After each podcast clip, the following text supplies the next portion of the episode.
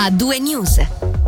A due news su Radio Ticino si sta avviando alla conclusione, ma non prima, come di consueto, dell'attualità regionale. Due dipendenti non vaccinati di strutture sanitarie ticinesi hanno perso il lavoro. Il motivo sono le loro resistenze ai test salivari. Il direttore della divisione della salute pubblica, Paolo Bianchi, ha dichiarato alla RSI che le resistenze a questi test sono state molto inferiori rispetto a quelle per il vaccino. Una decina i casi problematici con dipendenti che hanno rifiutato di sottoporsi al test ma solo in due casi si è arrivati al licenziamento.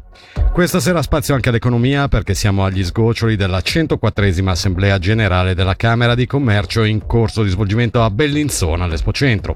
In una serata segnata dal messaggio del presidente Andrea Gheri volto al futuro della, e all'applicazione di una riforma fiscale e dall'annuncio di Luca Albertoni, direttore dell'associazione che rappresenta praticamente due terzi dei posti di lavoro in Ticino, ovvero una scuola in lingua italiana con diploma federale dedicata all'export. Sentiamo prima Gheri e poi Albertoni. La riforma fiscale è assolutamente indispensabile, dovremmo assolutamente permanente eh, portarla avanti senza indugi, applicarla come è stata tra l'altro già approvata dal Parlamento e dal popolo. Non possiamo adesso tergiversare su questo tema anche perché fa parte di quelle condizioni quadro che sono fondamentali affinché le aziende e gli imprenditori possano mantenere la loro residenza e la loro localizzazione in Ticino. Avremo la scuola dell'export a partire dalla primavera 2022, che è una scuola che esiste già a Zurigo, che è di nostra proprietà insieme ad altre camere. Gli studenti diciamo, potranno eh, seguire i corsi in italiano e dare gli esami in italiano, quindi ottenere poi il riconoscimento federale. Questo mi sembra un vantaggio veramente notevole per chi si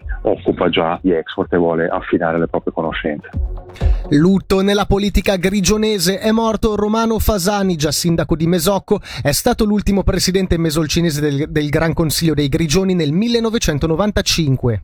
Sei mesi di carcere per una 35enne del Mendrisiotto per aver accoltellato a inizio gennaio un ospite dello stabile Pineta, il centro abitativo, ricreativo e di lavoro dell'organizzazione socio-psichiatrica cantonale, di cui anche lei è ospite da tempo.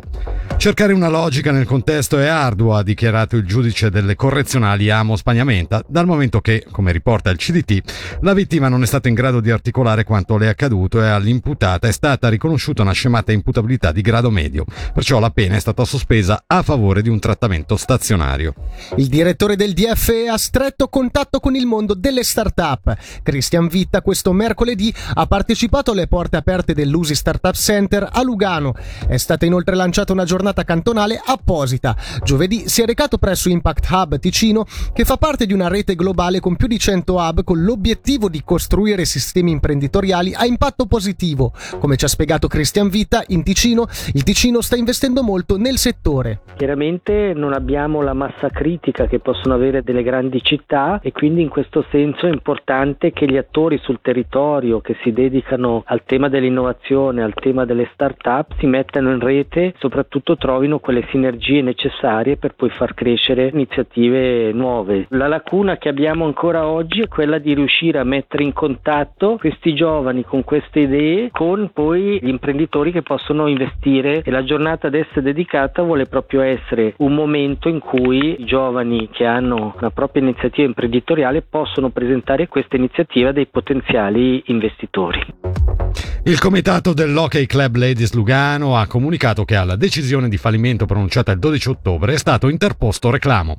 L'attività dell'associazione della squadra impegnata nel campionato svizzero Women's League continua senza alcun intralcio e il futuro dell'Hockey Club Ladies Lugano, si legge nella nota rilasciata dal club, rimane roseo considerato il sostegno manifestato dai suoi sponsor e dai suoi sostenitori. Infine abbiamo il calcio, domani alle 20.30 il Lugano sarà ospite dello Zurigo. Nella conferenza stampa odierna è stato definito un avversario scomodo per i bianconeri, ma come ha dichiarato il mister Mattia Crocitorti, non bisogna dare nulla per scontato ritenendo che la sua squadra ha le carte in regola per tornare a casa vittoriosa.